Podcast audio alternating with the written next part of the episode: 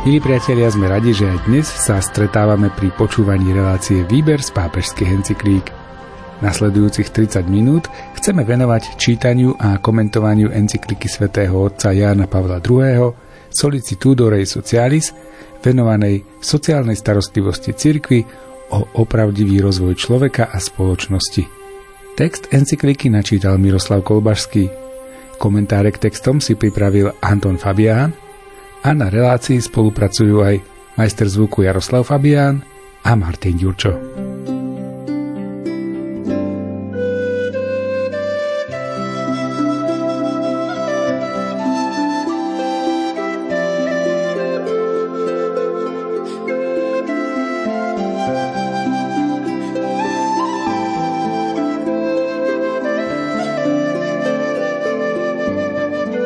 Táto prevažne záporná panoráma skutočného stavu rozvoja v súčasnom svete by však nebola úplná, keby sa súčasne nepoukázalo aj na pozitívne aspekty.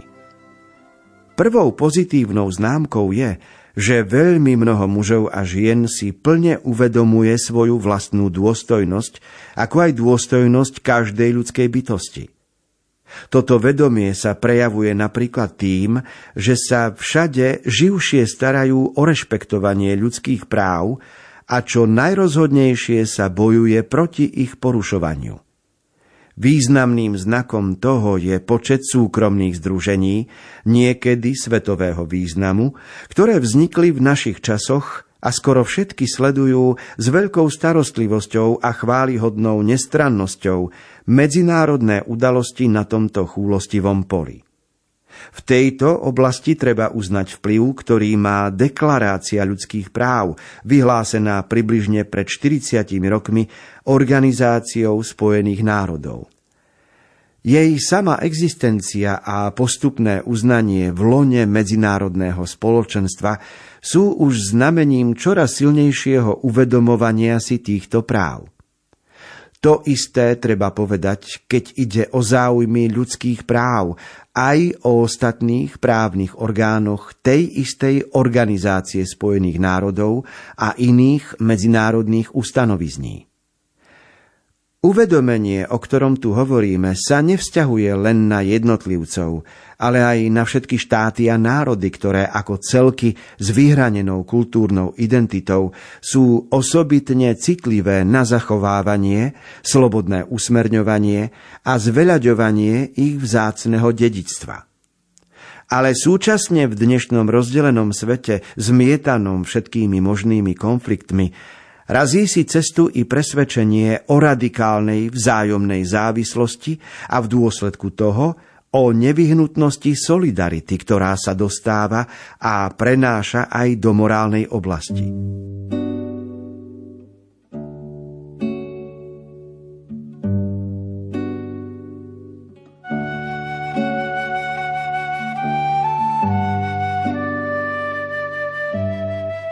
V rámci úcty k životu hovorí Jan Pavol II o dvoch skutočnostiach. Prvá je dôstojnosť človeka a druhá je solidarita medzi ľuďmi. Hovorí o tom v zmysle pozitívnom, to znamená, že v panoráme všetkých skutočností, ktoré vidí v súčasnom svete, pomenoval mnohé negatíva, ale snaží sa byť čo najkomplexnejší a práve k úplnosti patrí hovoriť aj pozitívne o tom, čo vo svete okolo nás si zasluhuje pozornosť a úctu. No a jedna dôležitá vec je, že uvedomenie si človeka seba samého, svojej dôstojnosti, svojej úlohy vo svete, svojho významu, že to postupne rastie. Čiže nežijeme už ani v otrokárskej spoločnosti, kedy niektorý jedinec bol nula, nežijeme ani vo feudálnej spoločnosti, Žijeme v novom demokratickom svete, kedy dôstojnosť človeka z nášho kresťanského pohľadu sa odvodzuje z toho, že sme stvorení na obraz Boží. Pretože v nás je stopa po Bohu, preto každé ľudské bytie si zaslúži úctu a má svoju dôstojnosť. Takže dôstojnosť človeka sa neodvádza od nejakého úradu, nedostávam ju ani od rodičov. Dôstojnosť človeka neodvádzame ako racionalisti alebo humanisti iba z ľudského bytia, lebo je veľmi zraniteľné, ale dôstojnosť človeka z kresťanského hľadiska pochádza z pravdy, z biblickej pravdy, že sme stvorení na obraz Boží. A toto potom prináša so sebou to, že v našej dobe je veľká obhajoba ľudských práv, na ten účel vzniká množstvo združení, inštitúcií, orgánov, organizácií, ktoré bránia práva osoby z rozličného pohľadu. A to je vec, ktorá si zaslúži uznanie a úctu. Na to potom nadvezuje aj e, Solidarita a Jan Pavol II svoj 26. článok v encyklike Solicitudo Rei Socialis z roku 1987 končí veľmi peknou vetou, ktorú si myslím, že môže podpísať každý človek na svete. Dobro, ku ktorému sme všetci povolaní a šťastie, po ktorom všetci túžime, nemožno dosiahnuť bez úsilia a záväznosti všetkých – nikoho nevynímajúc. A teda všetci sa musia zriekať vlastného sebectva.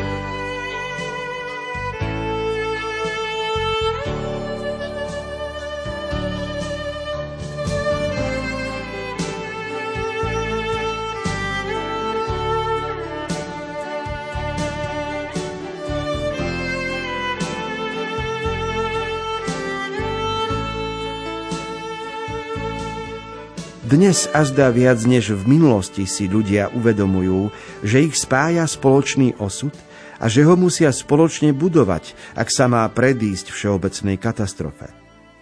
Z vnútornej úzkosti, strachu a únikových javov, ako sú drogy, typické pre súčasný svet, sa pomaly vynára presvedčenie, že dobro, ku ktorému sme všetci povolaní, a šťastie, po ktorom všetci túžime, nemožno dosiahnuť bez úsilia a záväznosti všetkých, nikoho nevynímajúc, a teda, že sa všetci musia zriekať vlastného sebectva. Tu je na mieste spomenúť, že je znakom úcty k životu napriek všetkým pokusom zničiť ho od potratu po eutanáziu, aj starostlivosť o mier a uvedomenie si, že mier je nedeliteľný, alebo je pre všetkých, alebo pre nikoho. Teda mier vyžaduje vždy prísnejšie rešpektovanie spravodlivosti a spravodlivé rozdeľovanie výdobytkov opravdivého rozvoja. Medzi súčasné priaznivé znamenia treba ešte započítať hĺbšie uvedomenie si, že zdroje bohatstva, ktoré má ľudstvo k dispozícii, sú obmedzené, ako aj vedomie, že sa musí rešpektovať celistvosť prírody a jej rytmický poriadok, ktorý treba brať do úvahy pri plánovaní rozvoja a nevydať ho za obeď určitým demagogickým chápaniam rozvoja. To je dnešná tzv. ekologická starostlivosť. Je tiež spravodlivé uznať úsilie vládnych činiteľov, politikov, ekonómov, odborárov, vedcov a medzinárodných funkcionárov, medzi ktorými sú mnohí inšpirovaní náboženskou vierou, veľkodušne a s nemalými osobnými obetami riešiť svetové neporiadky a všemožne sa zasadzovať za to, aby vždy väčší počet mužov a žien mohol žiť v miery, a aby ich život mal úroveň hodnú tohto mena. K tomu v značnej miere prispievajú veľké medzinárodné organizácie, ako aj niektoré oblastné organizácie, ktorých spojené úsilia umožňujú účinnejšie zásahy.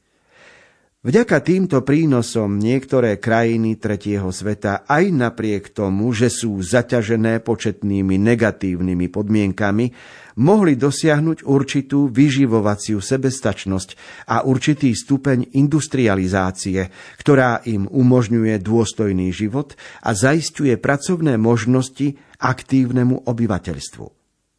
Preto v súčasnom svete nie je všetko negatívne a nemôže to ani ináč byť, pretože prozreteľnosť nebeského Otca bedlí s láskou dokonca aj nad našimi každodennými starosťami. Kladné hodnoty, ktoré sme zdôraznili, svedčia o novej morálnej starostlivosti, hlavne čo sa týka veľkých ľudských problémov, akými sú rozvoj a mier. Táto skutočnosť nás vedie k tomu, aby sme uvažovali o opravdivej povahe rozvoja národov v zhode s encyklikou, ktorej výročie práve oslavujeme, a aby sme vzdali česť jej učeniu.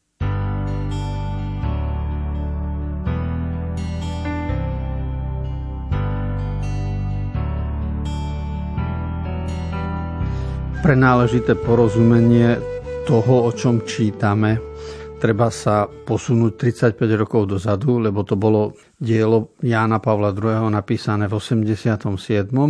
A on to napísal pri príležitosti 20. výročia encykliky Populorum Progressio, čo bolo v roku 1967 Pavlom VI. A skutočne tá téma e, pokroku, rozvoja, vývoja, čiže ako svet ide dopredu, tak táto téma silno rezonovala vo svete aj rezonuje stále. A tak ako sa k tomu potreboval vyjadriť Pavol VI, tak sa k tomu potreboval vyjadriť aj Jan Pavol II.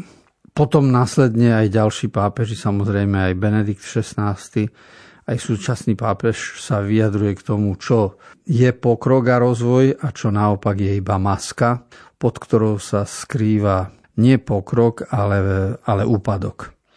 No a pozitívne skutočnosti, ktoré ukazuje tento svet okolo nás, je aj úsilie o mier, aj keď pápež jasne vtedy hovorí, že mier je nedeliteľný, alebo je pre všetkých, alebo pre nikoho, a to sú myšlienky, ktoré pochádzajú z koncilu z roku 1965 z konštitúcie Gaudium et Spes. Pri tvorbe tohto koncilového dokumentu bol prítomný mladý Karol Vojtila, už krakovský biskup, a, ale bol účastníkom. Takže to sú veci, ktoré majú svoj podklad v predchádzajúcich eh, činnostiach teológov. A my dnes si tieto pravdy uvedomujeme veľmi, lebo vojna na Ukrajine to nie je len o nich, o niekom inom a nás sa to netýka.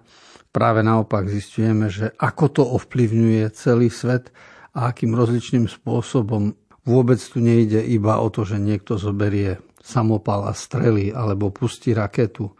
To je iba jedna stránka vojny, ale spôsob, ako sa vedie vojna ako sa obližuje ľuďom a celým národom, je oveľa väčší, oveľa širší.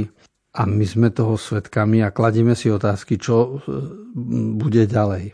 Jan Pavol II vo svojej encyklike Solicitudo Rei Socialis, starostlivosť o sociálne veci, hovorí o pozitívnych známkach vývoja, akým je napríklad ekologická zodpovednosť, a potom celý vývoj industrializácie a vyživovacia sebestačnosť, čiže ako sa umožňuje jednotlivým krajinám a národom, aby boli hm, samostatné a aby vedeli vyžiť z toho, čo sa u nich urodí.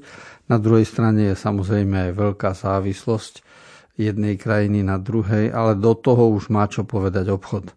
Nasleduje veľký nový blok, ktorý vo svojej encyklike pápež nazval opravdivý ľudský rozvoj, takže doteraz hovoril o rozvoji a o určitých známkach, ktoré boli pozitívne, negatívne a teraz sa posúva ďalej v analýze encykliky Populorum Progressio o pokroku národov.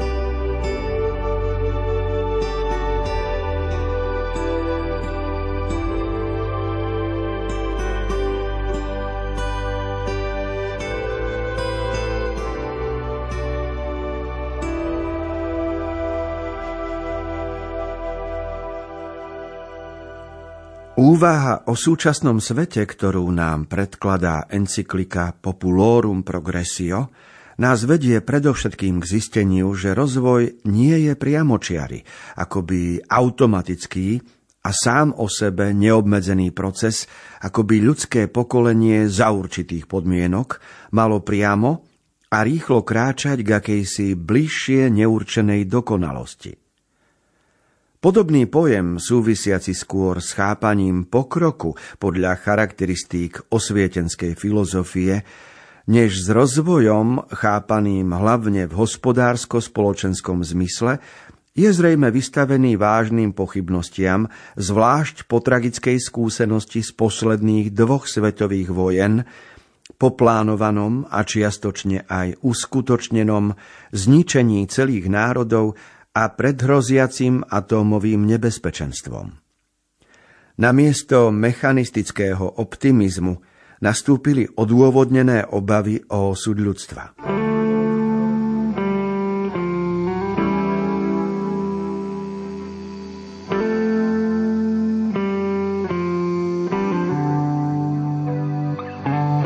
Slovo pokrok možno chápať na prvom mieste v hospodárskom zmysle, potom v zmysle spoločenskom a nakoniec aj v zmysle osobnom.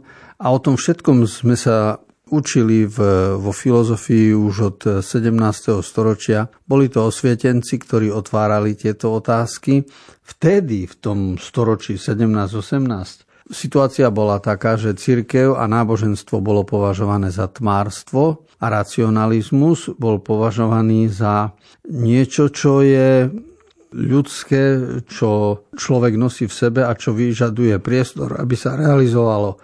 Toto potom prinieslo aj revolúcie, pokiaľ ide o francúzsku revolúciu 1789 alebo o Veľkú oktobrovú revolúciu 1917 a tie revolúcie spôsobili veľké spoločenské zmeny vo svete. Časom sa ale ukázalo, že nápad osvietencov o tom vyhlásiť církev a náboženstvo za tmárstvo a ľudské podnikanie za pokrok, takže tá teória nie je celkom úplná lebo církev prežila to, to opľúvanie, ktoré jej darovali za posledné storočia a nakoniec sa e, predstavuje vo svete ako inštitúcia, ktorá stojí na Božom základe, nielen na, na ľudských schopnostiach. Čo ale vidíme ako opak, je, že celý ten racionalizmus a predstava, čo nám prinesie pokrok, toto sa mení. Napríklad roky sme boli presvedčení, že keď chceme niečo dopestovať v záhradke, tak to musíme poorať, pokopať, poriľovať a vždy pôdu prevrátime. No a teraz prichádzajú názory, podľa ktorých sa vôbec nekope, neriľuje, neobrába pôda, iba sa nechá to zelené, čo tam je na tej pôde, zmrznúť a na jar sa do toho znovu zasadí a v pôde je dosť červíkov a dosť nástrojov na to, aby vedela žiť a aj vláha sa zachováva, aj úroda je. A keď potom proti takým názorom sú argumenty, že predsa výnosy na, na preoranej pôde sú vyššie ako výnosy na takto odkladanej pôde, tak človek, ktorý s tým robí, povedal jednoduchú vetu. Spočítajte si naftu, cenu traktorov, práce a všetkého a zistíte, že tie výnosy ktoré my dostávame skrze preorávanie pôdy, vôbec nie sú vyššie, ako keby sme k tej pôde pristupovali inak. A na tomto príklade chcem ukázať, že racionalizmus a industrializácia nemusia byť vždy výhrou.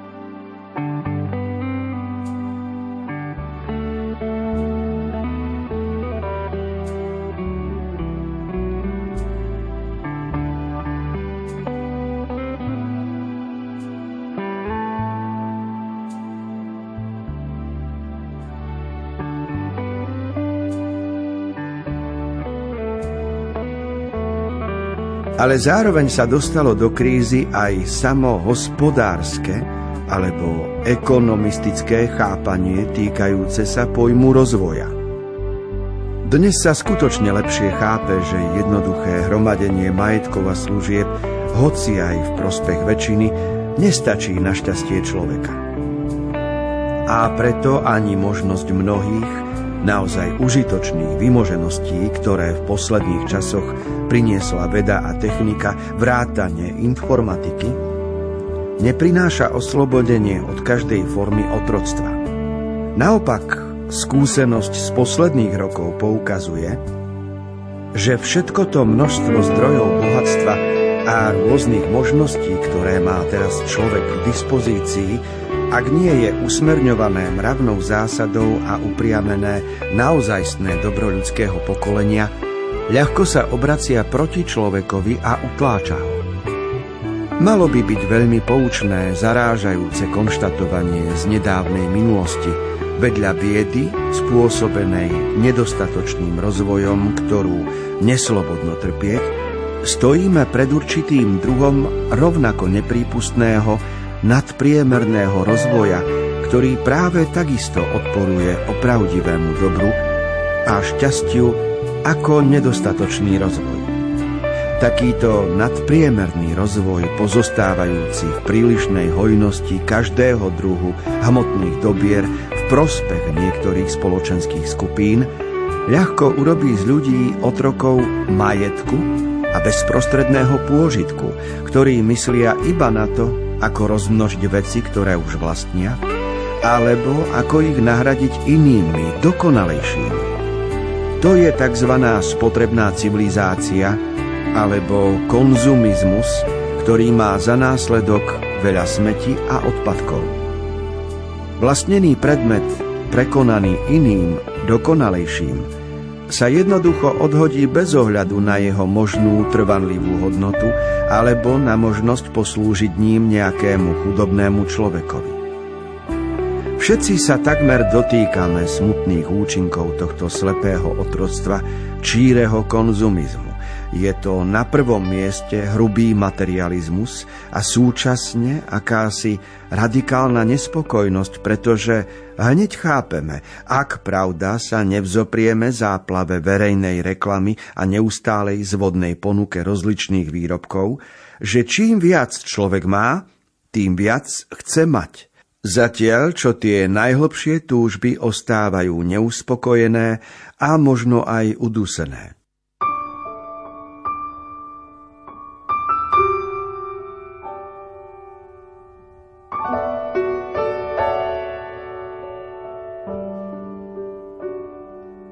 Dôležitá téma, ktorú nemožno obísť, keď čítame sociálne encykliky, je konzumizmus, tzv. spotrebná civilizácia. Vychádza to z možností, ktoré máme okolo seba, zo zdrojov bohatstva, ktoré nám príroda prináša. Vychádza to z nástrojov, ktoré človek používal. A vedie to nakoniec k tomu, že hojnosť, ktorú vidíme, môže byť až prílišná a to z ľudí robí otrokov majetku a bezprostredného pôžitku. No a potom, čo sme toto skúsili a prežili za posledných 30 rokov, sme sa dostali do bodu, kedy prídeme na benzínovú pumpu a sa čudujeme. Lebo zažili sme časy, kedy bol benzín za euro a teraz je zrazu za dve. A to je iba jedna oblasť, ale všetky ostatné v skutočnosti o živote nám, a v hospodárení nám ukazujú, že čosi tu je v neporiadku. Ten konzumizmus sa prejavuje v rozličných oblastiach. Sú veci, ktoré dnes už ani neopravujeme, iba vyhadzujeme, hoci by sme ich mohli ešte iným spôsobom použiť. A sú celé hnutia okolo nás, ktoré začínajú nekupovať značkové veci, ale iba veci alebo opotrebované, alebo e, zo second handu. A tak sa ľudstvo spametáva, pretože vidí, že iba táto cesta konzumizmu nevedie nikam, respektíve vedie do slepej uličky. Čas určený relácií Výber z pápežských encyklík sme pre dnešok naplnili. Spoločne si už niekoľko týždňov prechádzame encykliku svätého otca Jána Pavla II. Solicitudo Rei Socialis – Tešíme sa pri nej na stretnutie opäť o týždeň. Text encykliky načítal Miroslav Kolbašský. Komentáre si pripravil duchovný otec Anton Fabián a za pozornosť vám ďakujú a lúčia sa od techniky Jaroslav Fabián a Martin Ďurčo.